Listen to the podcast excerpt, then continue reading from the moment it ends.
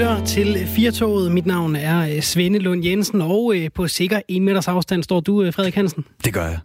Vi er klar til endnu en tur med Firtoget her på Radio 4 her fra 15 til 17, og vi kommer som altid vidt omkring. I dag skal vi tale om kønsneutrale ord i den mm. danske ordbog. Det er noget, jeg går meget op i. Og det er jo sådan lidt en, det er en lidt en vipserede. Og mm. det er jo heldigvis ikke os, for os kan man sige, der, øh, der sidder og tager de beslutninger. For jeg kunne forestille mig, at der er nogen, der er for, og der er nogen, der er imod. Vi øh, taler med redaktøren på den danske ordbog om det. Det er for eksempel sådan noget som, at en svigersøn, det har der jo tidligere, hvis man kigger på definitionen i ordbogen, så er det en, der er gift med din datter, men det kan jo altså også være en, der er gift med din søn. Mm. Hvis din søn er homoseksuel, så har du øh, det er faktisk en svigersøn. Jamen, men jeg kan slet ikke se, at det er noget problem. Det er jo Nej. bare en svigersøn. Ja, præcis. Men så er der jo nogen, som siger, hvad så? Skal det så også være en, øh, får man så også en, øh, øh, en tisseperson? Det må ikke hedde en tissemand længere, eller hvad? Ah. Ja, det er Altså jo. det der med, hvor stopper det, ikke? Jo, altså det, jeg tænker, jeg glæder mig til, at vi skal snakke om det. Jeg tænker umiddelbart, at man bestemmer lidt selv. Ja. Men så, tisseperson. Ej, jeg ved ikke. Okay, det er måske også, jeg har en grænse alligevel. Det er måske også sat lidt på, øh, på spidsen, Dixon. Men det er heldigt, at vi har øh, Sani Nim igennem, redaktør på den øh, danske ordbog, senere i øh, programmet. Vi skal også tale om øh, Danmarks bedste lærer. Mm. Det er sådan noget, der også skal, øh, skal kores. Øh, har du en, øh, sådan en, en lærer, du tænker tilbage på med særlig særlig kærlige tanker, Frederik? Nej, jeg har jeg, til gengæld haft øh, Danmarks værste lærer. Det ved jeg ikke, om man kårer, men uh, der har jeg i hvert fald en kandidat. Hvis vi går nok tilbage til 80'erne, jeg, jeg ja. ved ikke, om han lever mere, men altså, uh, de findes også. Hvad var det, der gjorde den lærer så dårlig for dig? Altså, øh, øh, han havde et udgangspunkt i, at han ikke kunne lide børn. Mm. Og det tænker jeg, at hvis man ligesom hver dag står over for 25 af slagsen, mm. og sådan grundlæggende, i grundlæggende ikke kan lide dem, øh, så er man på en eller anden måde havnet på den forkerte hylde. Og, og, og der har du også aflukket muligheden for, at I var 25 meget uvågne børn.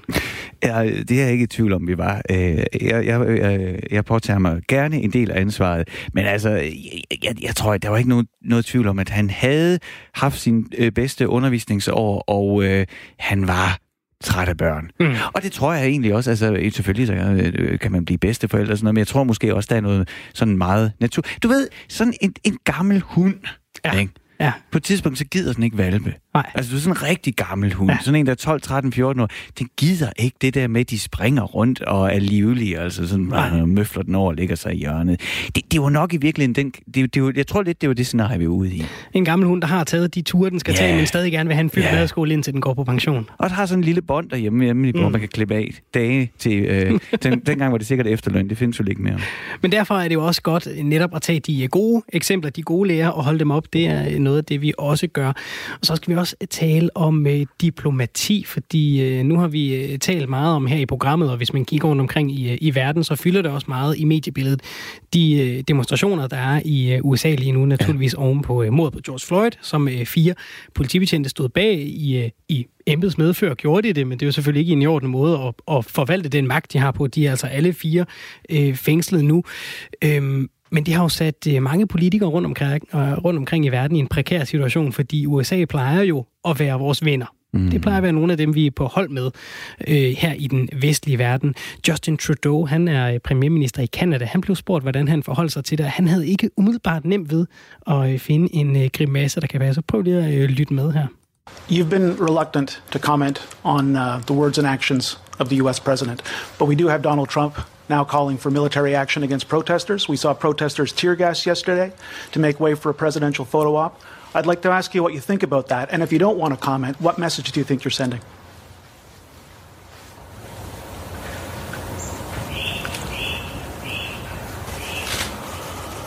Og der er ikke noget galt med din radio her. Det er Justin Trudeau, der simpelthen ikke kan finde ud af, hvad han skal svare. Han er stille mm. i meget lang tid. Der kom et lille støn. Ja, det gjorde der. We all watch in horror and consternation what's going on in the United States. It is a time uh, to pull people together, but it is a time to listen. It is a time to learn what injustices continue despite progress uh, over years and decades. But it is a time for us as Canadians to recognize that we too have our challenges. Ja, som man siger, det er jo en alvorlig situation, som vi, som vi ser forfærdet på, og det er vigtigt nu, at vi lytter. Og, øh, og der, der er et par ting her. Et, han vil virkelig, virkelig, virkelig ikke snakke om det her. Mm-hmm. Og det kan vi jo høre. Altså, vi kan jo se, der er øh, en masse gange, hvor han, han når lige at åbne, man kan høre hans læber skille. Og så lukker han munden igen. Han, han, han ligner virkelig, virkelig en, der ikke har lyst til at øh, tale om det her. En anden ting, han slutter af med at sige, at øh, vi i Kanada har også noget, hvor vi skal se af. Han vil simpelthen hellere på spørgsmål om, hvordan han forholder sig til racisme i USA, vil han hellere sige, vi har også racisme i Kanada, end rent faktisk at fordømme racisme i USA. Det er jo meget spændende. Og så er der altså, som du også lagde mærke til, den her lyd. Han vil ikke svare på det.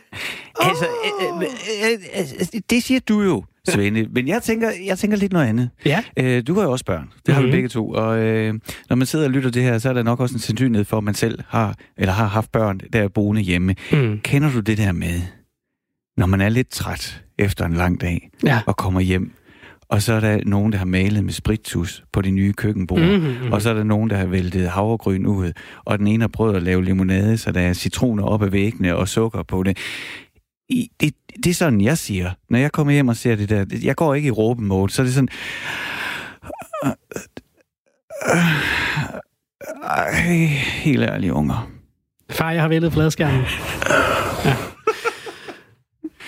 Det er det, jeg tænker. En hård dag på øh, kontoret for Justin Trudeau. Det skal ikke handle om, øh, om Justin så meget øh, længere. Det skal nemlig handle om øh, hans øh, danske bankdang Jeppe Kofod. Det når vi også, inden mm. klokken bliver øh, fire. Rigtig hjertelig velkommen til programmet. En svigersøn kan både være gift med ens datter eller søn, og en cheerleader er ikke nødvendigvis en kvinde. Mange ord i den danske ordbog indeholder kønsspecifikke dele, som ikke passer på samfundet i dag. Derfor har den danske ordbog nu ændret beskrivelserne til at være mere kønsneutrale. Velkommen til dig, Sani Nim. Du er ledende redaktør på den danske ordbog. Ja, goddag. Og tak. Hvorfor er det overhovedet nødvendigt at lave ordbogen mere kønsneutral? Øhm, ja, det er jo dels fordi, det er en, en sandhed, som vi gerne vil afspejle i definitionerne, at det netop kan være begge køn. Faktisk er cheerleader oprindelige mænd, læste jeg mig til den engelske ordbog, og så senere primært kvinder. Men det, det er også fordi, at man jo spejler sig i teksterne. Så hvis vi gerne vil have, at mænd søger ind på sygeplejerskestudiet, så skal der jo ikke stå, at det kun er kvinder, der er sygeplejerske, for eksempel. Mm. Hvilket der heller ikke gør i ordbogen, selvom det måske typisk er kvinder, der er sygeplejersker. Så det er jo også en måde at fagne bredere på, så folk kan genkende sig selv i det, der står. Hvad enten de nu er kvinder eller mænd. Jeg kan næsten foregribe, tror jeg, mangens reaktion, hvis jeg sådan skal, skal prøve at gætte på, hvor, hvordan nogen kunne have det med det her. Altså så sige, det er meget en 2020-ting. Vi er blevet så tyndhudet og krænkelsesparate, og ikke, intet må være som i gamle dage. Hvorfor kan man ikke bare kalde en spade som en spade? Er det nyt det her, at, at man går ind og ændrer på beskrivelser, som havde en anden betydning, øh, da de blev skrevet? Det er nyt, at ordbøger udkommer digitalt, så man ligesom genbruger rigtig meget materiale, og i vores tilfælde øh, ting, der er skrevet for 30, 25 år siden efterhånden, og det, der, det er der, det sker, tror jeg, når næste generation kommer til. Øh, I gamle dage stod bogen jo på hylden, og så kunne alle se, at det var en ældre bog, og blev måske ikke så overrasket over, at der så stod noget, der virkede lidt gammeldags. Men i dag, hvor man slår op og tror, at det er redigeret foregås, så er det jo ikke så godt, at der står noget, der virker lidt gammeldags, øh, fordi det er 25 år gammelt. Så det er egentlig, fordi man genbruger meget mere nu i digitale udgaver, kan man sige.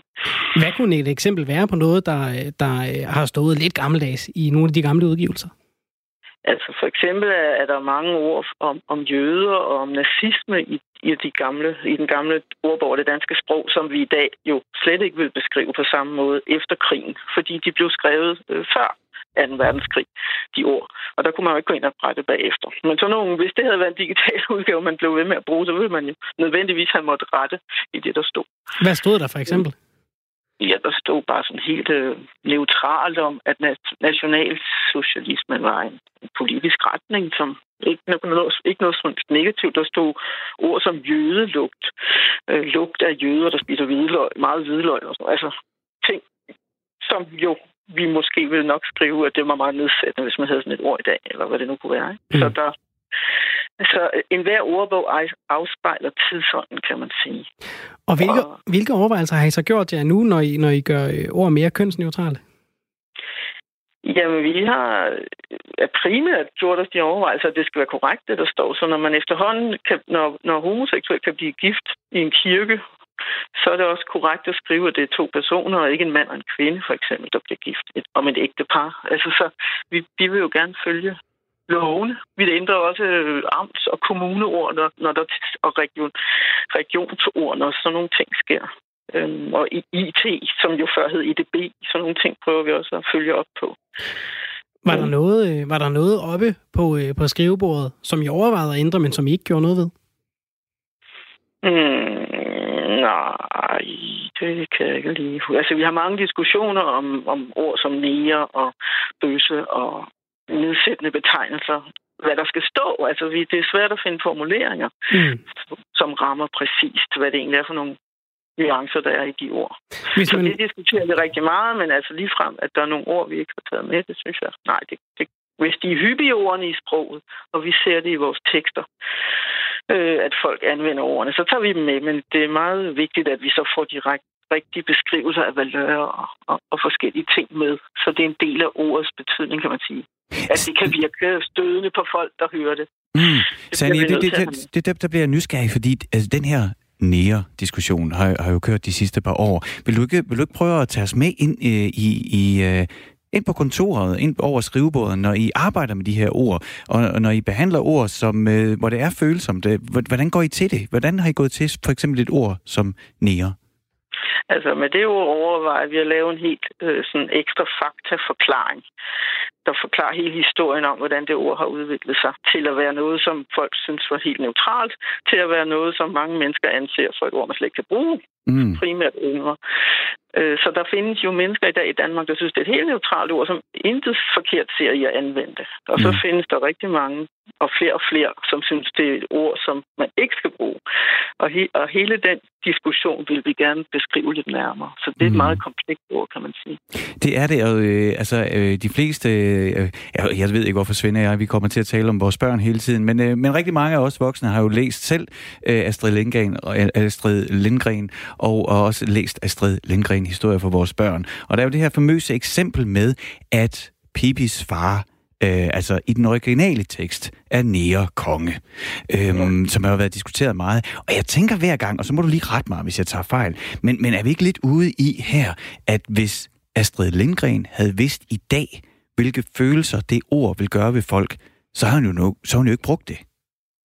Nej, det tror jeg bestemt heller ikke, hun havde. Altså, hun brugte jo ordet som, med den valør, det havde i, i den tid, hvor hun skrev det ord. Ja, Eller oversætteren for dansk gjorde det. Så, så det er klart, det er også derfor, man nye oversætter bøger. Bibelen er jo blevet oversat mange gange, for eksempel. Mm. Fordi at den hver, hver generation har, har bruger sproget på sin måde. Mm. Og, og vores problem er lidt, at vi jo gerne skulle være en moderne ordbog, som til enhver tid beskriver tingene, som de er netop nu. Men det er jo svært, når man så har en masse ældre beskrivelser, som man så hele tiden skal prøve at følge op på. Og vi kan mærke, at det er nu, der er sket det, det skridt der. Altså inden for de sidste 4-5 år er det sket. Fordi vi har faktisk de fleste af os været med til at skrive den første del af ordbogen, da den var en trygt ordbog helt tilbage i 90'erne. Så det er, det er vores eget sprog, vi sidder og kigger på. Og det var lidt sjovt at opleve, at man engang skrev noget, som man i dag vil tage afstand fra. Ligesom Astrid Lindgren ville sige, hvis hun så ordet mere konge i sin bog nu, og tænkte, hvordan kunne jeg dog finde på at skrive det dengang? Det, det synes jeg er sjovt, Tanja. Så, så I sidder simpelthen, og du, du, du har været i en proces, hvor du sidder og reviderer noget, som du skrev for 30 år siden, 20-30 år ja, siden. det kan være noget, jeg selv har skrevet. Hvordan som jeg det? kan se i dag virker gammeldags. Jamen, jeg har taget citater ind, som jeg i dag kan tænke, hold op, det virker godt nok gammeldags. Det kunne jeg ikke se dengang. Ja. Eller der var det jo ikke gammeldags, så det er jo ikke så meget, jeg ikke kunne se det. Men man kan se, at tiden har rykket sig. Nu har jeg øh, aldrig redigeret øh, ordbøger, men jeg har lavet utrolig meget radio, og jeg vil sige, det er sjældent en god oplevelse, hvis jeg hører noget øh, optaget med mig selv for 5-10 år siden.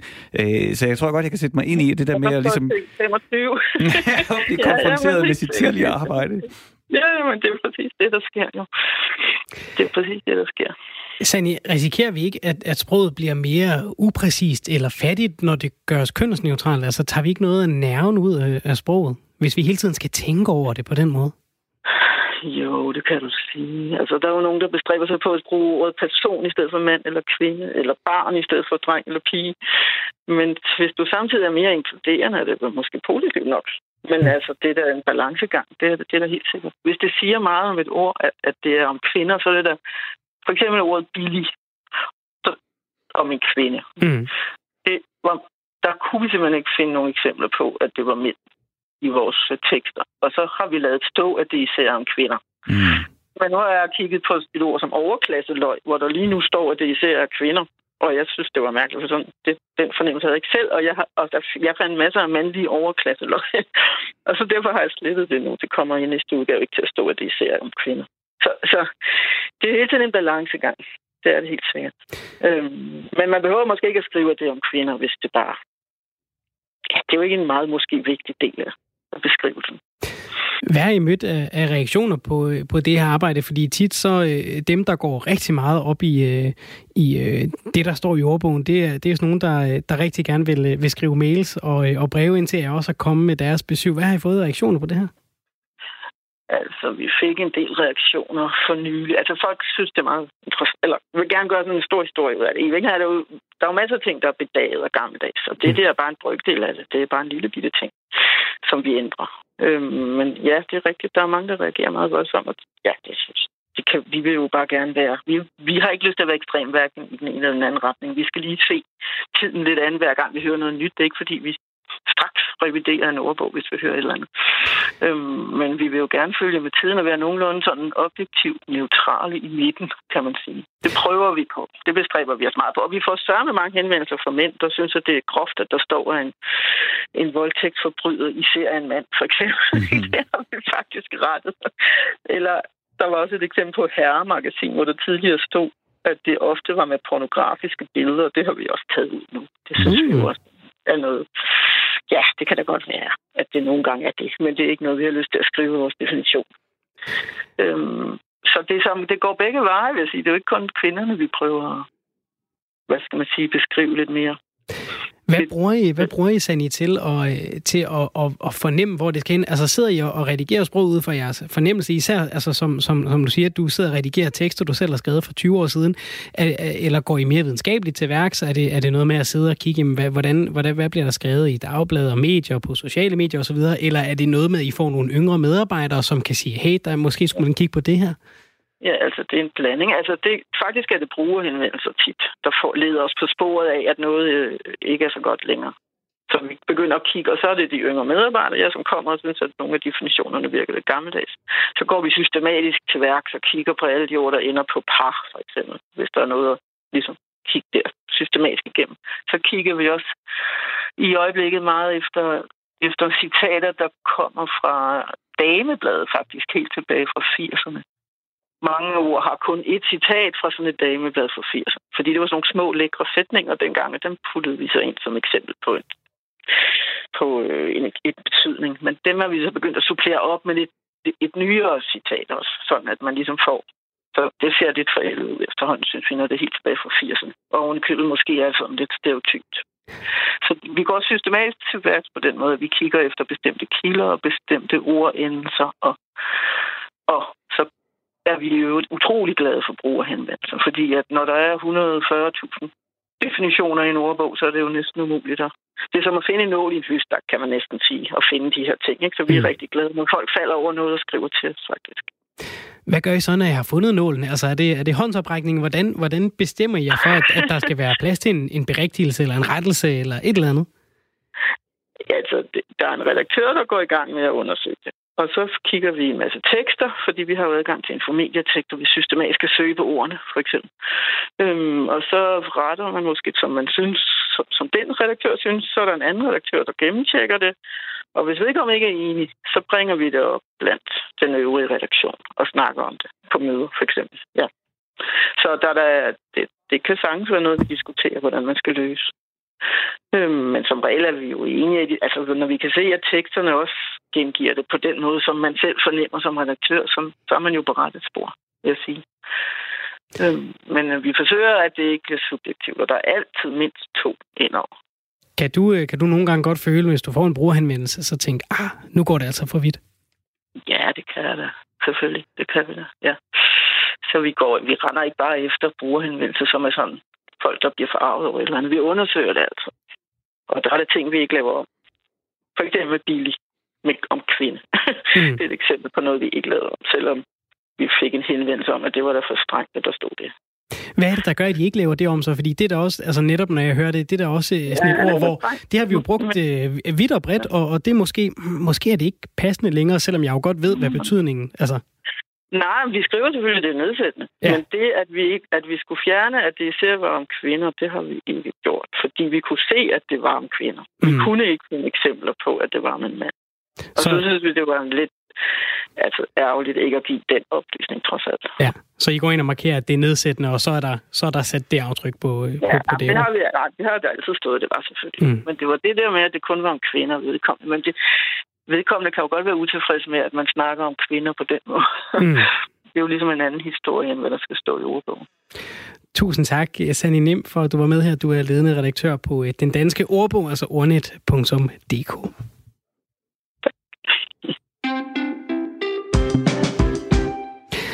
Der skal øh, ikke altid mere end øh, en lærer øh, der skal ikke altid mere end en lærer til, øh, som øh, kan ende med at gøre en øh, stor forskel i vores liv, enten fordi de med en sætning giver os håb, eller viser en vej, vi kan gå, eller åbner en dør i tankerne, som vi ikke øh, troede var øh, muligt.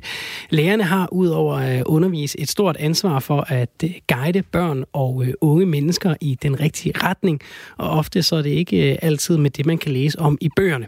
Hvert år hylder politikken og Lundbækfonden de dygtigste og mest dedikerede lærere i Danmark. Prisen skal være med til at skabe opmærksomhed og respekt for den gode underviser. Elever, forældre, rektorer, skoleledere, kolleger og andre kan indstille deres kandidat, som både kan være en enkelt person eller et lærerteam fra grundskolen, gymnasier og erhvervsskoler. Marianne Wissing, der er lærer på Grønnemose Skole ved Høje Gladsaxe, er en af de nominerede. Velkommen til 4 Marianne. Tusind tak skal du have. Hvordan fandt du ud af, at du var blevet indstillet? Jamen, det fandt jeg faktisk ud af øh, for i onsdag, hvor at øh, jeg har noget undervisning udenfor, og så øh, har jeg min mobil med ud som et ur, og den har jeg selvfølgelig glemt i græsset. Og så ringer den, og så øh, tager jeg den selvfølgelig ikke og siger til børnene, at de bare skal lade den ligge. Og så sender øh, en repræsentant fra politikken en sms, hvor der står, at jeg skal ringe tilbage. Og så skriger børnene, du er nødt til at ringe tilbage til hende her, for vi har indstillet dig til jordens bedste lærer. Hvad betyder det, det for dig? Ja. Det, det, altså det, der betyder mest for mig, tror jeg, det er nok, at jeg har nogle øh, 15-årige elever elever i en 8. klasse, som har brugt deres tid og energi på at øh, give at gå ind og skrive nogle fine indstillinger, øh, uden egentlig at være opfordret. Så jeg har selvfølgelig spurgt børnene, hvordan de har fundet ud af, at, man, at den her pris er der. Øh, og det var en af pigerne, der tilfældigt havde set det i et opslag, og så har hun ligesom kontaktet de andre på Teams i coronatiden og tænkt, at det skulle de gøre. Så det er de bare rigtig mange elever fra klassen, der har gjort og har skrevet nogle altså, virkelig lange beskrivelser fra, fra undervisningen. Det er nok det, at jeg i virkeligheden er, er mest sådan, taknemmelig for, fordi det bare ligger læsning for en lærer. Altså, at de i virkeligheden sådan, uh, ser det, man gør, ikke? betyder jo helt vildt meget. At det virker? For mig. Ja, at det virker. At man kan sige, at det er sådan, et eller andet sted er det jo bare en fantastisk feedback og en evaluering at få, at man, uh, at man har uh, unge teenager, som, øh, som har taget sig tid til at, øh, at se eller mærker, øh, at man i virkeligheden får, øh, får feedback på, at, øh, at der er nogle elever, der faktisk... Altså, det får man jo også i sin undervisning i dagligdagen, men det er da fedt at se det på skrift. Mm, og at, at politikken så har et panel, der ligesom har vurderet, at, øh, at mine elever har skrevet nogle indstillinger, der er så fine, så jeg er blevet nomineret. Det, der, det er jeg vildt glad for. Blev du overrasket? Ja, det gjorde jeg. Altså, det, det gør man vel altid. Øh, altså, det, ja, ja, det gjorde jeg. Jeg blev virkelig overrasket. Altså, det gjorde jeg. Jeg havde ikke, det var ikke lige, øh, det er ikke lige sådan, jeg kender ikke nogen, der har, altså, det er ikke en pris. Jeg holder politikken, så jeg ved jo godt, den er der, men, øh, men man bliver da overrasket, når det er en selv, der lige pludselig er, er, er indstillet til den. Det gjorde jeg. Du underviser til øh, dagligt på 8. årgang, som du ikke har haft mere end halvandet år. Hvad er det, hvis vi skal prøve at blive lidt mere specifikke? Jeg ved godt, det er svært at rose sig selv, men så kan du støtte dig måske op af nogle af de ting, der er skrevet. Men hvad, hvad, er, det, hvad er det, der gør, at de har indstillet dig til prisen?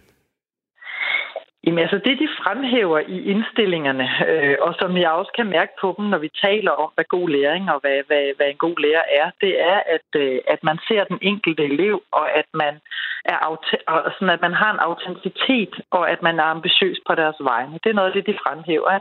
At man, øh, at man i virkeligheden vil noget med dem, og at man tror på dem, og at man også ser den enkelte i det fællesskab, de er en del af. Øh, og så, altså, så tror jeg bare, altså jeg synes jo, at øh, jeg synes jo, at lærergærningen er verdens fineste arbejde. Og det, øh, det undlader jeg jo ikke at fortælle, og det tænker jeg også, at de kan mærke og, og smitter af. Ikke? Og jeg, så brænder jeg bare helt vildt meget for min fag, og det tror jeg smitter. Du har været lærer i, i 20 år, men har også nået at øh, fungere som øh, leder imellem. Hvorfor øh, vendte du tilbage til øh, lærergærningen? Ja, altså jeg startede som leder, øh, i virkeligheden så startede jeg som leder i 2014, præcis da reformen trådte i kraft. Og dengang der tænkte jeg, at jeg havde lyst til at prøve at bidrage til at øh, påvirke nogle af de forandringsprocesser, som skolen øh, stod overfor. Og det var bare en kæmpe stor og spændende opgave, synes jeg, at, være, øh, altså, at prøve at måske få lov til at lede også voksnes øh, tid i skolen, ud over børnene. Øh, og det synes jeg var skide spændende at prøve kræfter med forandringsledelse og ledelse øh, af, af den tid, som, øh, som børnene har. Jeg kom bare øh, efter de der, sådan, jeg var ude på Christianshavns skole som leder af læringsmiljøet, og, og kom langt væk fra, fra det, jeg brænder for i kerneopgaven. Altså, jeg kom jo tæt på, på ledelse og forandringslitteratur, men savnede bare helt vildt meget sådan min fag og fagfagligheden, og det at udvikle fag sammen med andre. En skolekultur, hvor man ligesom er et team og sidder er helt nede i materien, og at man har kontakten med eleverne. Så i virkeligheden så søgte jeg tilbage til lærergærningen, fordi jeg savnede børnene, og jeg savnede øh, også min egen fag faglige udvikling. I nogle, i, i, måske brænder jeg bare mere for litteratur og kunsten, jeg brænder for ledelsesudvikling. Nå, det kan jeg godt identificere mig med. Det gør jeg også. Øhm, jeg, jeg, Marianne, jeg, jeg kunne godt tænke mig, øh, jeg har nemlig hørt det her fra flere undervisere, og jeg kunne godt tænke mig at høre, hvordan du har oplevet de sidste tre måneder, øh, hvor alle betingelser har været anderledes lige pludselig på grund af coronaen. Øhm, har det gjort, øh, har det gjort dig, givet dig en anden bevidsthed, eller en anden indgang til, dit, øh, til dine tanker omkring undervisning? Altså det, det har i hvert fald givet mig en bevidsthed om, hvor vigtigt, at den relationelle kontakt i klasselokalet er. Altså jeg mener jo i virkeligheden, at Altså, jeg mener, at, at den enkelte skal udvikles, og jeg, jeg tror på fællesskabet som den konstruktion, det enkelte individ skal udvikles indenfor. Mm. Så jeg tror, øh, jeg tror på læring i et fællesskab, og man kan sige, et virtuelt fællesskab på Teams er jo et, et kunstigt, mere kunstigt konstrueret fællesskab, hvor man er nødt til ligesom at vente lidt på tid. Det kan have nogle fordele i forhold til, at man ikke bliver afbrudt og sådan noget, men man kan sige, den sådan autentiske læringssituation, som man skal, kan skabe i et klasselokale, øh, den er rigtig svær Øh, og jeg synes også, at øh, det har givet en bevidsthed om vigtigheden af, at man i virkeligheden øh, er der for de børn, øh, som har brug for øh, en ekstra hånd. Øh, det, det har man jo kunne gøre ved at ringe op, men det er bare noget andet. Man ser jo, altså når man ser børn, så, så er det jo meget lettere at afkode, hvad det er for, øh, for nogle børn, der måske har brug for en ekstra hånd på ryggen. Øh, så jeg synes i hvert fald, at altså, der er masser af ting, der kan fungere men, men sådan det relationelle og den sociale og personlige udvikling, den bliver jo kraftigt stikket, mm. i, øh, når, når man hiver fællesskabet ud af ligningen, synes jeg. Og, øh, men omvendt kan man så sige med de små klasser, øh, og jeg kan, jeg kan jo kun tale med udgangspunkt i mit eget liv, og min egen datter på 10 Aha. år, der går i 4. klasse, hun har jo så oplevet en klasse, der er blevet halveret, øhm, men med en langt større øh, underviseropmærksomhed, og en langt mere, altså, et, et, hun har egentlig i virkeligheden oplevet, at der er et større fællesskab, eller en større kontakt, fordi at der lige pludselig er øh, en underviser til 12-13 elever.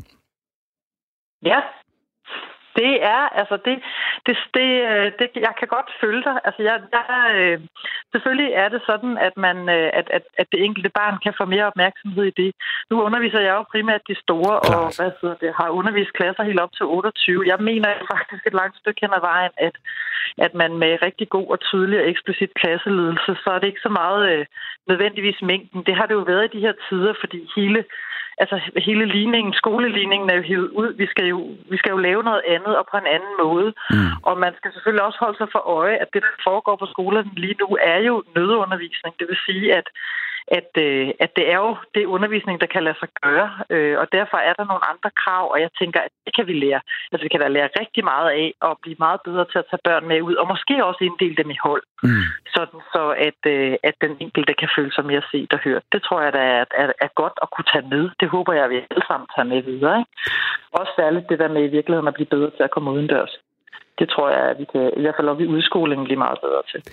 Hvis jeg lige må blive et øjeblik ved den øh, meget aparte situation, vi har haft i, i landet og i, i skolesystemet de sidste par måneder, så skal vi nok lige komme tilbage til, øh, til den her øh, fine indstilling, du har fået. Øhm, hvor, hvor, hvor meget robusthed var der at trække på? Altså nu har eleverne, især de store, været, været væk fra hinanden i lang tid, fagligt, socialt. Hvor meget mere kunne de holde til? Altså hvad er det for, hvad er det for en, en, en, en børnegruppe, en klassegruppe, du er kommet tilbage til? Altså, jeg kommer tilbage til en, altså man kan sige, jeg kommer tilbage til en klasse, øh, og nu jeg er privilegeret, at jeg kommer tilbage til en fuld klasse, fordi der er mulighed for, at det kan være med en meter imellem. Og jeg er rigtig glad for, at jeg har dem samlet, så man ligesom kan, kan øh, komme tilbage til, til noget, der minder lidt om normalisering. Men man kommer jo tilbage til en børnegruppe, som har haft meget, meget forskellige forudsætninger under en coronaperiode. Vi har, vi har jo børn, som har haft forældre, der har været på arbejdsmarkedet, som, som ikke har kunne få så meget støtte til at strukturere en skolehverdag selv, og hvor det har været afgørende, at man som lærer har været rigtig meget inde over at kontakte børnene om morgenen og altså, få fat i dem. Ikke? Der er jo, der har, de har jo haft helt vildt forskellige vilkår. Det kan man selvfølgelig godt mærke, når det kommer tilbage. Så er der også nogle børn, som har haft... Øh, som har haft pårørende eller søskende, som har været i risikogruppen, de har jo været super isoleret i, i en meget lang periode, øh, og har slet ikke set nogen. De kommer så tilbage i en, i en klassekultur, hvor nogle af de andre måske har fået lov at se enkelte kammerater. Ikke? Og der, kan man, altså, der, der er et kæmpe arbejde i ligesom at få integreret alle øh, i det her fællesskab igen, så ingen føler sig udenfor. Og altså, man kan sige, at min største bekymring i den periode, det er helt klart, at vi har jo en stor procentdel af børn og unge i Danmark, som har en potentiel følelse af ensomhed. Og, øh, og den arbejder vi jo rigtig hårdt på at, øh, at få øje på i folkeskolen. Og når de lige pludselig sidder hjemme på deres teenageværelse, der, der er det bare meget, meget mere sårbart. Og følelsen af sådan, måske ikke selv at kunne tage det der initiativ, altså der kan man jo som lærer hjælpe rigtig meget til at putte børn i grupper og gøre nogle ting i, øh, i læringsmiljøet, som man lidt har været stikket af. Selvfølgelig har jeg kunne lave nogle responsgrupper og sådan noget, de har skulle gøre virtuelt. Men jeg har været bekymret for de børn, der i forvejen er lidt sårbare. Ikke? Altså der, og dem har vi i hvert fald på min skole og i Gladsaxe, så har der været lagt op til, at man har skulle kontakt med børn hvert enkelt barn hver dag, så man ligesom har haft mulighed for at have hånd i hanke med det. Men det er da klart, at der er der nogle børn, som, øh, som kræver lidt ekstra omsorg, når de kommer tilbage, og som måske heller ikke har fået lavet øh, helt det samme faglige. Altså det, selvom vi har arbejdet hårdt på det, så, øh, så er det jo klart, at der, der er lidt forskel på udbyttet. Marianne Wissing, ja. Marianne Wissing, vi taler med dig, fordi du er øh, blevet nomineret til øh, året Danmarks bedste skolelærer i en, øh, i en konkurrence, som politikken holder. Det er dine elever i, i 8. klasse, der har, der har indstillet dig.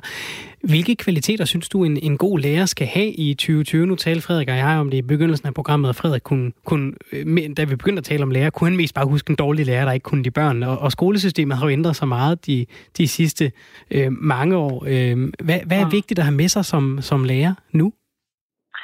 Jeg tror, der er nogle kvaliteter, som har været de samme for en god underviser, som har været gældende altså i virkeligheden altid til evige tider. Ikke? Og så er der nok nogle, nogle ting, som altså man kan sige, som ændrer sig over tid. Gudskelov, øh, det gør udviklingen jo.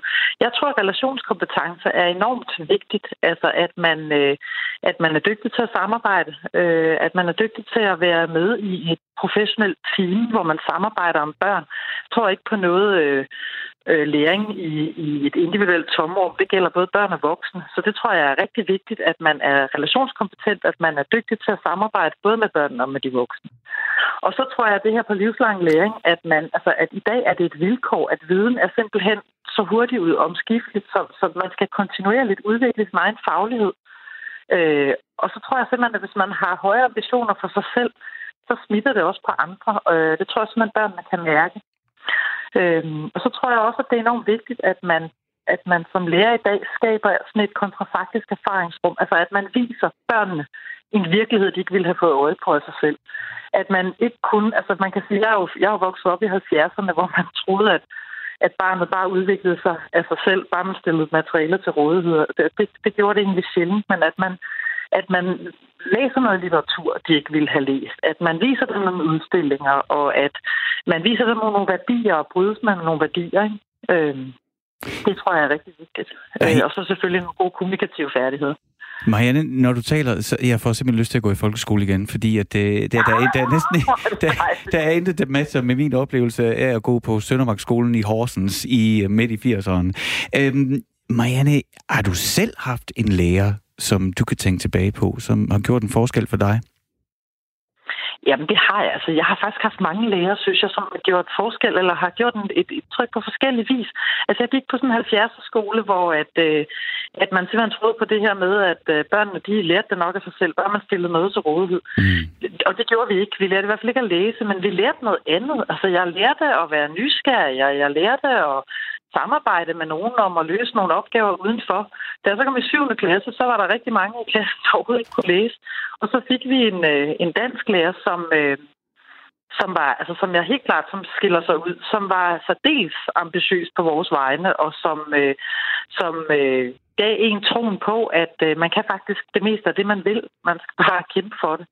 Øh, han har helt klart været, været altså, som forbillede, øh, og så synes jeg, at da jeg gik på lærerseminaret, havde jeg sindssygt dygtige lærer, som bare smittede med både begejstring og energi. Og, altså, så det har jeg. Mm. Altså, det tror jeg egentlig, de, altså, forhåbentlig har de fleste selv på Rosens realskole mødt nogle dejlige dejlige lærer, ikke? Øh, øh, jeg, jeg, faktisk så er jeg så heldig, at øh, jeg i sådan en relativt sen alder så kom ind på Journalisthøjskolen, og det synes jeg også var noget frygteligt bøvl, og jeg kæmpede mig igennem. Men så, og nu, nu, nu siger jeg simpelthen navnet højt, så fik jeg en underviser, der hed Torkild Ellerbæk, og han underviste i radio, og han er simpelthen en af de bedste undervisere, jeg nogensinde har haft, og han gav mig, altså, han gav mig gnister i øjnene og lyst til at øh, lave lækker radio, folk kunne bruge til noget. Så øh, jeg, lige mens vi står og taler om det her, så bliver jeg sådan helt rørt og tænker tilbage på at sidde der og være øh, anden semester på det der journalisterskolen okay, ja. og føle mig udenfor, og så lige pludselig, nå man, det er her, jeg hører hjemme. Og i virkeligheden så tænker jeg faktisk, at altså, når vi nu snakker om det med folkeskolen, der har ændret sig, så tænker jeg, at noget af det, der virkelig har ændret sig, og noget af det, som reformen også har bidraget til at ændre, er jo, at man at de her privatpraktiserende læger, som gik ind i deres lokale, og så praktiserede de øh, noget undervisning, som, som der har været rigtig meget dejligt af, og der har sikkert også været noget, der ikke var helt så dejligt, men at, man var, at det var i virkeligheden sådan meget op altså i hvert fald da jeg var barn, var det meget op til den enkelte lærer.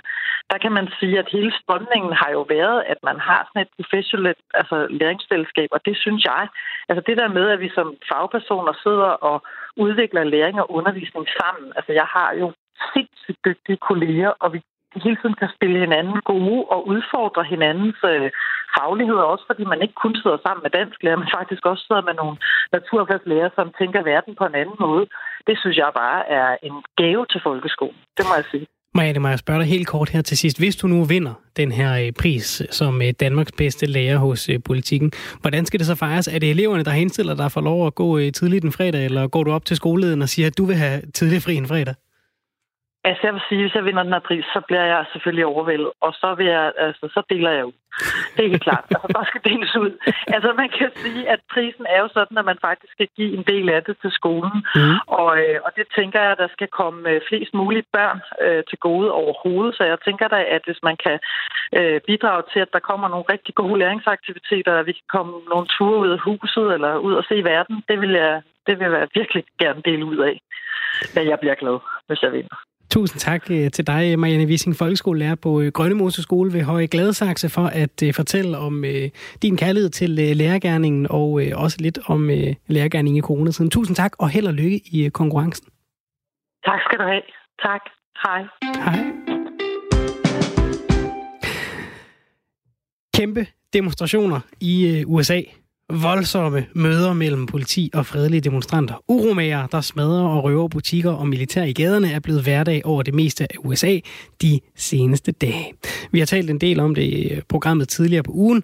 Fire politifolk i øh, byen Minneapolis, øh, der slog den sorte mand George Floyd ihjel, og nu alle fire i politiets varetægt, har åbnet for en debat om racisme, privilegier og politibrutalitet i USA. Det er voldsomme billeder, vi møder, når vi tænder for tv'et eller sociale medier. Sådan en situation, man godt kunne forestille forestille sig, at politikere over hele verden tager stilling til og fordømmer eller hvad? Danmarks udenrigsminister Jeppe Kofod har på sin Facebook-side skrevet, at han som mange er chokeret over tv-billederne fra USA. Han skriver, at USA's sande sjæl er mangfoldighed og fortæller om sin oplevelse af USA fra et øh, studiehold, studieophold i landet og stiller så spørgsmålet, at det så en sag, der bør tages op diplomatisk. Jeppe Kofod skriver også, at det er USA selv, der skal håndtere den her nuværende situation, og at USA står med et exceptionelt, øh, de står et exceptionelt følsomt sted, menneskeligt og indrigspolitisk, og øh, her skal vores amerikanske venner mærke vores medfølelse, omsorg og støtte. En måde, man som udenrigsminister kan støtte noget på, øh, som man har sympati for, det er at komme med en politisk udmelding, og det vil Jeppe Kofod altså ikke. Det fik os til at tænke, at det er da et helt enormt vattet standpunkt at tage. Martin Markusen, du er professor ved Institut for Statskundskab ved Københavns Universitet. Velkommen til programmet. Jo, tak, Svende. Hvorfor denne fodslæben fra Danmark sådan rent udenrigspolitisk? Det er jo et godt spørgsmål. Siden uh, Trump blev valgt i 2016, har vi jo uh, i Danmark officielt ført det, der hedder en politik, der er baseret på strategisk tålmodighed. Altså, vi vil lige vente og, og sætte tiden an, øh, om må ikke denne nye præsident øh, kunne blive pakket ind af fornuftige mennesker, således at øh, alt vil være, som det altid har været. Og det, det, det er det ikke. Altså, alt er ændret. Alt er slet ikke, som det plejer at være. Så, så det gør så, at, øh, at den strategiske tålmodighed måske ikke længere øh, slår til længere, at vi skal til at at gøre op med os selv, hvordan øh, vi egentlig skal forholde os til USA fremover, om vi skal til at genoverveje den der transatlantiske alliance, vi har haft i så mange år. Hvad kan man sige om den udenrigspolitik, Danmark fører i øjeblikket? Jamen, øh, i min forskning og i den undervisning, jeg har omkring øh, de her ting om dansk udenrigspolitik og dansk diplomati, der, der skiller vi typisk mellem kan man sige, to, øh, to idealtypiske tilgange til, til småstatsdiplomatiet, og, og den ene, det er jo den idealistiske tilgang, øh, hvor man mener, at, at det, at man er lille og privilegeret og, og rig, øh, og at alle i hele verden kigger til os for, for løsninger og, og, og resultater, ja, det giver nogle særlige muligheder i, i politik, nogle muligheder, som man har en forpligtelse til ligesom at folde ud. Man skal være en ledestjerne for andre. Og det er den idealistiske tilgang. Det, det er jo så ikke den den tilgang, vi følger, det gør man over i, i Sverige. Vi følger lige præcis den modsatte tilgang, og det er den mere pragmatiske tilgang, øh, hvor den underliggende præmis det er, at det er super farligt at, at være et lille land. Man er, man er sårbar, og, og, og, og sikkerheden og, og, og velfærden, de, er, de hænger altid i, i en tynd tråd. Og, og der, skal man, der skal man holde sig under radaren i international politik. Øh, man skal vælge sine kampe med omhu, og man skal bestemt ikke gå i klins med, med USA eller Donald Trump. Øh, tværtimod, så skal man lade, lade EU tage tiskene, øh, hvis de opstår. Så det er en pragmatisk tilgang, vi følger derude, øh, lidt baseret på, hvor, hvor vi har nogle, nogle markeder. Øh, det er den kommercielle øh, dimension, der fylder meget i vores udenrigspolitik i øjeblikket, og ikke så meget den idealistiske tilgang. Men, men den her udenrigsministerpost, det er jo tit en af glansposterne, ikke? Det er den, man gerne vil have. Hvorfor, ja. hvorfor sidder Jeppe Kofod der og, og fedt spiller? Sådan var det engang, øh, Svende, at det øh, på en eller anden måde øh, var øh, udenrigsministerposten, den hører til i, øh, i toppen af det ministerielle øh, hierarki. Men, men nu har der over de sidste øh, 13 år jo altså været 13 ministre ud og ind af Udenrigsministeriet. Det er både europaminister, udviklingsminister, udenrigsminister osv. Der er rigtig mange ministre, der kører ud og ind, og det er langt fra altid nogle særlig højt profilerede, profilerede politikere, der tager den post.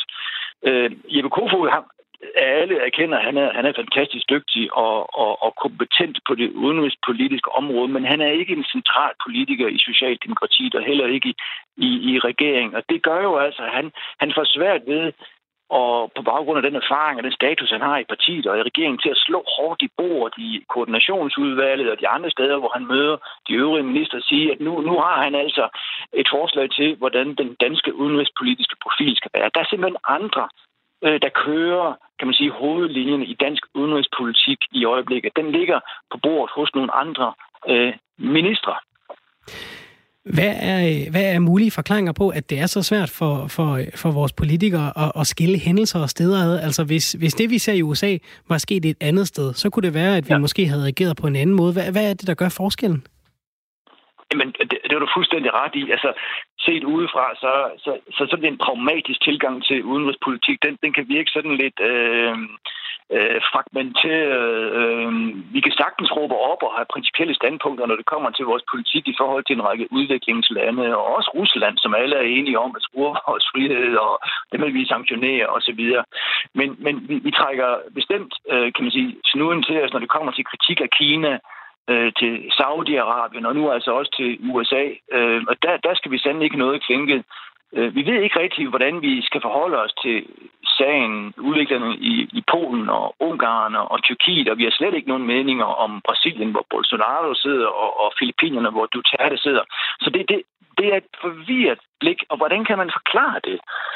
Øh, ja, den pragmatiske tilgang jeg ved ikke en, vi altid har haft. Altså, vi har jo før ført en idealistisk tilgang i udenrigspolitikken. Øh, Uffe Ellemann er et godt eksempel på det. Øh, han, jeg ved ikke, om, altså, om, om lytterne kender til det. Uffe Ellemann var egentlig første i hele verden, hvis ikke den første udenrigsminister i hele verden, der anerkendte de baltiske lande lige efter sammenbruddet af Sovjetunionen. Det skete i 1991. Altså, det var imod alle os. Altså, russerne øh, var sure, amerikanerne var sure, europæerne var sure, men Uffe Ellemann gjorde det alligevel, og det er et godt eksempel på en idealistisk tilgang. Men nu er vi altså et helt andet sted. Og der tror jeg altså ikke, at man skal kigge i vores internationale omgivelser. Der skal vi nok kigge ind i nogle interne forhold øh, i Danmark. Og et af de steder, øh, vi kan kigge ind, jamen det er jo, at, at Jeppe Kofod, han har rigtig store, kan man sige, handlemuligheder. Politikken, når det kommer til migrationsområdet, det ligger jo over ved Mathias Tesfaye i Migrationsministeriet. Øh, når det kommer til klimaet, ja, det er også en vigtig dansk politik på det område og har international dimension. Den ligger over ved Dan Jørgensen. Og når det kommer til øh, det transatlantiske, øh, så ligger den dels over ved Bremsen over i Forsvarsministeriet, men især over ved det Frederiksen i Statsministeriet. Så er der ikke meget tilbage til, til Jeppe Kofod at lave politik på, kan man sige.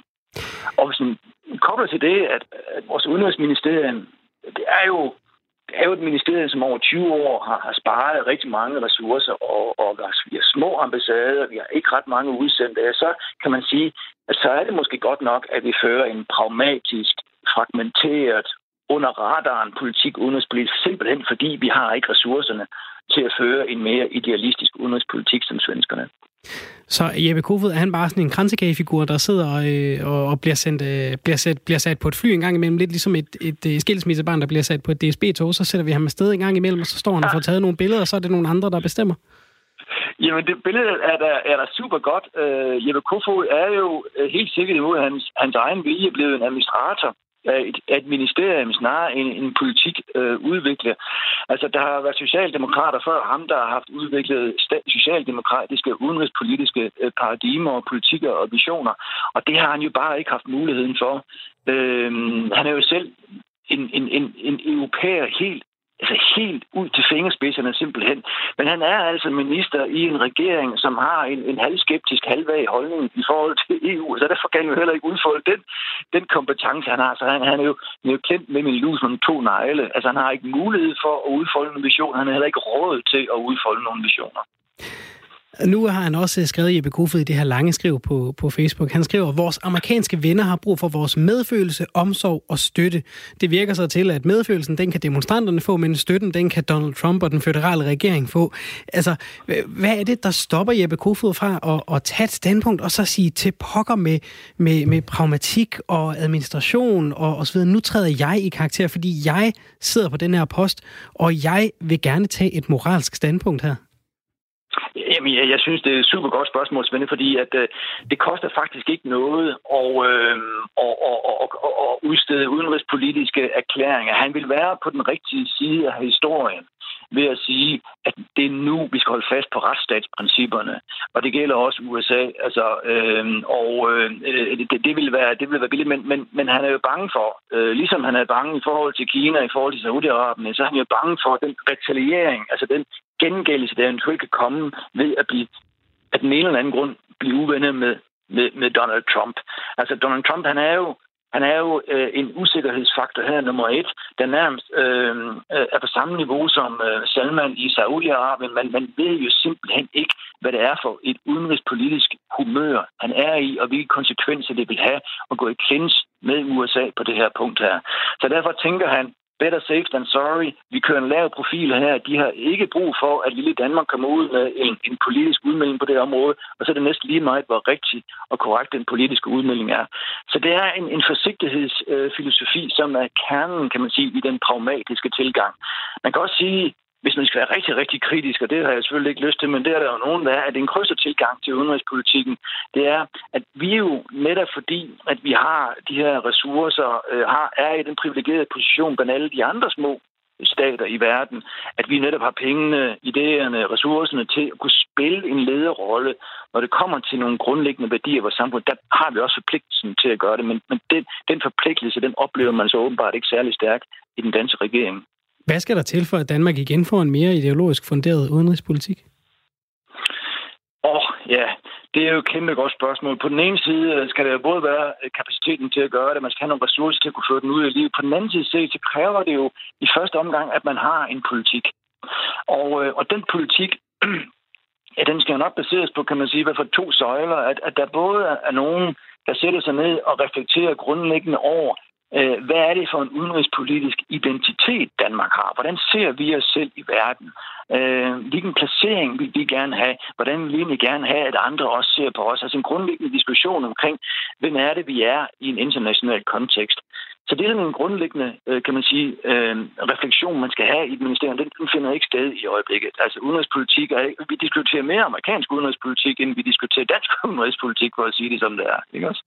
Og den anden ting, øh, vi skal have, have, have, have på plads, og det er meget, meget mere vanskeligt, det er, at vi skal have gjort udenrigspolitik til et emne, som vi diskuterer i al offentlighed. Altså en ting er den interne refleksion blandt de politiske beslutningstagere om, hvem vi er. Den anden ting er at gøre udenrigspolitik vedkommende. Altså i dag er der jo ikke nogen danske udenrigspolitikere, der bliver valgt ind i Folketinget på at mene noget om udenrigspolitik. Altså, vi bliver valgt ind på at vide noget om, og mene noget om skoler og veje og hospitaler osv. Men hvis man har en mening om udenrigspolitik, så bliver man ikke valgt ind i Folketinget. Altså, udenrigspolitik er ikke noget, man som dansk politiker bliver belønnet for på nogen måde og engagerer sig i. Og derfor er der ikke en stor, vil jeg sige, debat i Danmark omkring udenrigspolitik. Og det er jo altså mærkeligt, når man tænker på, at vi er et lille, åbent og sårbart land, der hvis økonomi er dybt afhængig af vores internationale omgivelser. Og de internationale omgivelser lige præcis i øjeblikket er under stærk forandring. Er det ikke lidt kedeligt, Martin øh, Markusen, at sidde som, som forsker i det her? Og så, så har vi en udenrigspolitik, der er sådan lidt lære og konsekvensløs, og vi, vi råber ikke for højt, og så er der alligevel heller ikke nogen, der lytter til os. Altså, er, det, er, er du ikke lidt træt af det her? Det kunne man jo godt forestille sig, Svende. Men ved du hvad? Øh, vi statskundskaber, vi har jo øh, vi har jo rigtig gode tider, når der, når der er problemer. Hvis alting fungerer perfekt, ikke, så er der ikke noget for os at udtale sig om eller analysere. Så er der ikke nogen brændende platform for os at, at diskutere og, og, og undervise i, kan man sige. Så på en eller anden måde, hver eneste gang, der er en konflikt og en krise og en konflikt eller en uregelmæssighed, ikke, så, så, er der, så er der basis for, at en statskundskaber kan træde til med en eller anden form for analyse. Så det er ikke helt så galt, det der. Vi er glade for, at du vil træde til med en analyse i dag. Tusind tak til dig, Martin Markusen, professor ved Institut for Statskundskab ved Københavns Universitet. Tak. Hej. Heldigvis, Frederik, så har Jeppe Kofod altså også delt en video på Twitter. Eller rettere sagt, han har delt en video, som Zlatan Ibrahimovic har delt på Twitter, mm. af to små børn. Det ene er et hvidt barn, det andet er et sort barn. De ser hinanden på lang afstand på et fortog. De løber mod hinanden, kaster sig ind i en kærlig omfavnelse. Mm. Og Zlatan Ibrahimovic har tilføjet teksten, We are one. Mm-hmm. Jeppe Kofod har ikke selv tilføjet en kommentar på opslaget, så det er nok det tætteste, vi kommer på, på en udmelding fra Jeppe Kofod, udenrigsadministrator, lige øh, forløbet. Og det er jo så også det tætteste, vi kommer på svensk udenrigspolitik, altså den her idealistiske udenrigspolitik. Det er et opslag fra en øh, svensk fodboldspiller på Twitter. Ja. Ja, men altså, det, jeg har det som, jeg næsten altid har det, alting er bedre i Sverige. Ja, ja. Så nu, kan, nu kan I sende uh, sms'er med lusinger til mig, men, men altså, alting er bedre i Sverige. Så de er altid de dygtigere end os, de er bedre til alting. Det er de, Svende. Vi er øh, så småt ved at nå øh, inden af første time. Hvad, øh, hvad, har, hvad er blevet ved dig, Frederik? Her nu talte vi med Marianne, der var nomineret til den bedste skole. Der. Jamen, det kan jeg faktisk fortælle dig, hvad det er. Og det er, det var noget, vi talte om i går, mm-hmm. og som har lidt relation til det, vi lige har talt om. Og det er det der med, at vi havde Anna inde, som demonstrerede, øh, som var en del af den her Black Lives Matter øh, demonstration i Aarhus. Det var, hun sagde, og det, her, det, her, det, det gik jeg simpelthen, det, det, det var det sidste, jeg tænkte på, inden jeg faldt i søvn, det var, det handler ikke om at være ikke racistisk, Nu handler det om at være antiracistisk. Mm. Det har jeg simpelthen, det har jeg gået og tænkt over hele aften og hele morgen og tænkt, det, bliver, det bliver vi nødt til at dykke ned i. Ja. Altså, er det rigtigt? Det, jeg tror, hun er ret. Det er godt, vi har et program med i morgen. Det kan være, vi skal kigge lidt på det. Det tror jeg, vi bliver nødt til at genbesøge. Vi har øh, masser af gode ting på programmet den næste øh, times tid også. Du kan som altid blande dig, hvis der er noget, du hører, du øh, gerne vil øh, give dit besøg med om. 72 30 44 44, det er øh, telefonnummeret, du kan ringe på. Du kan også sende en sms på 14 24. Du kan skrive R4 og så et øh, mellemrum, hvis du vil øh, blande dig. Paul har skrevet ind. Det er til den første historie, vi havde om øh, kønsneutral ord. Paul han har skrevet, Hej Firtoget. Ved stranden ser jeg tit vandmænd i strandkanten. Jeg føler mig stærkt krænket. Det bør hedde vandpersoner. Mm. ja, det er lidt sjovt. Der er også en, der hedder Inger, der har skrevet, hun har skrevet fra Frederiksberg. Kære Marianne, altså vores øh, skolelærer, vi havde igennem. Du er min held. Du bestrider et af de mest vigtige job i samfundet. Du brænder for jobbet, og børnene, du er en ener. Jeg var altså også helt fortrøstningsfuld ved at uh, tale, ved, uh, tale med Marianne. Det var en, det var en god mm, oplevelse hele vejen rundt, synes jeg. Og nogle, nogle heldige 8. klasses elever, hun render rundt og underviser. Vi er tilbage om nogle få minutter. Først skal vi have et nyhedsoverblik med Anne Philipsen. Det skal vi naturligvis, fordi klokken er blevet fire.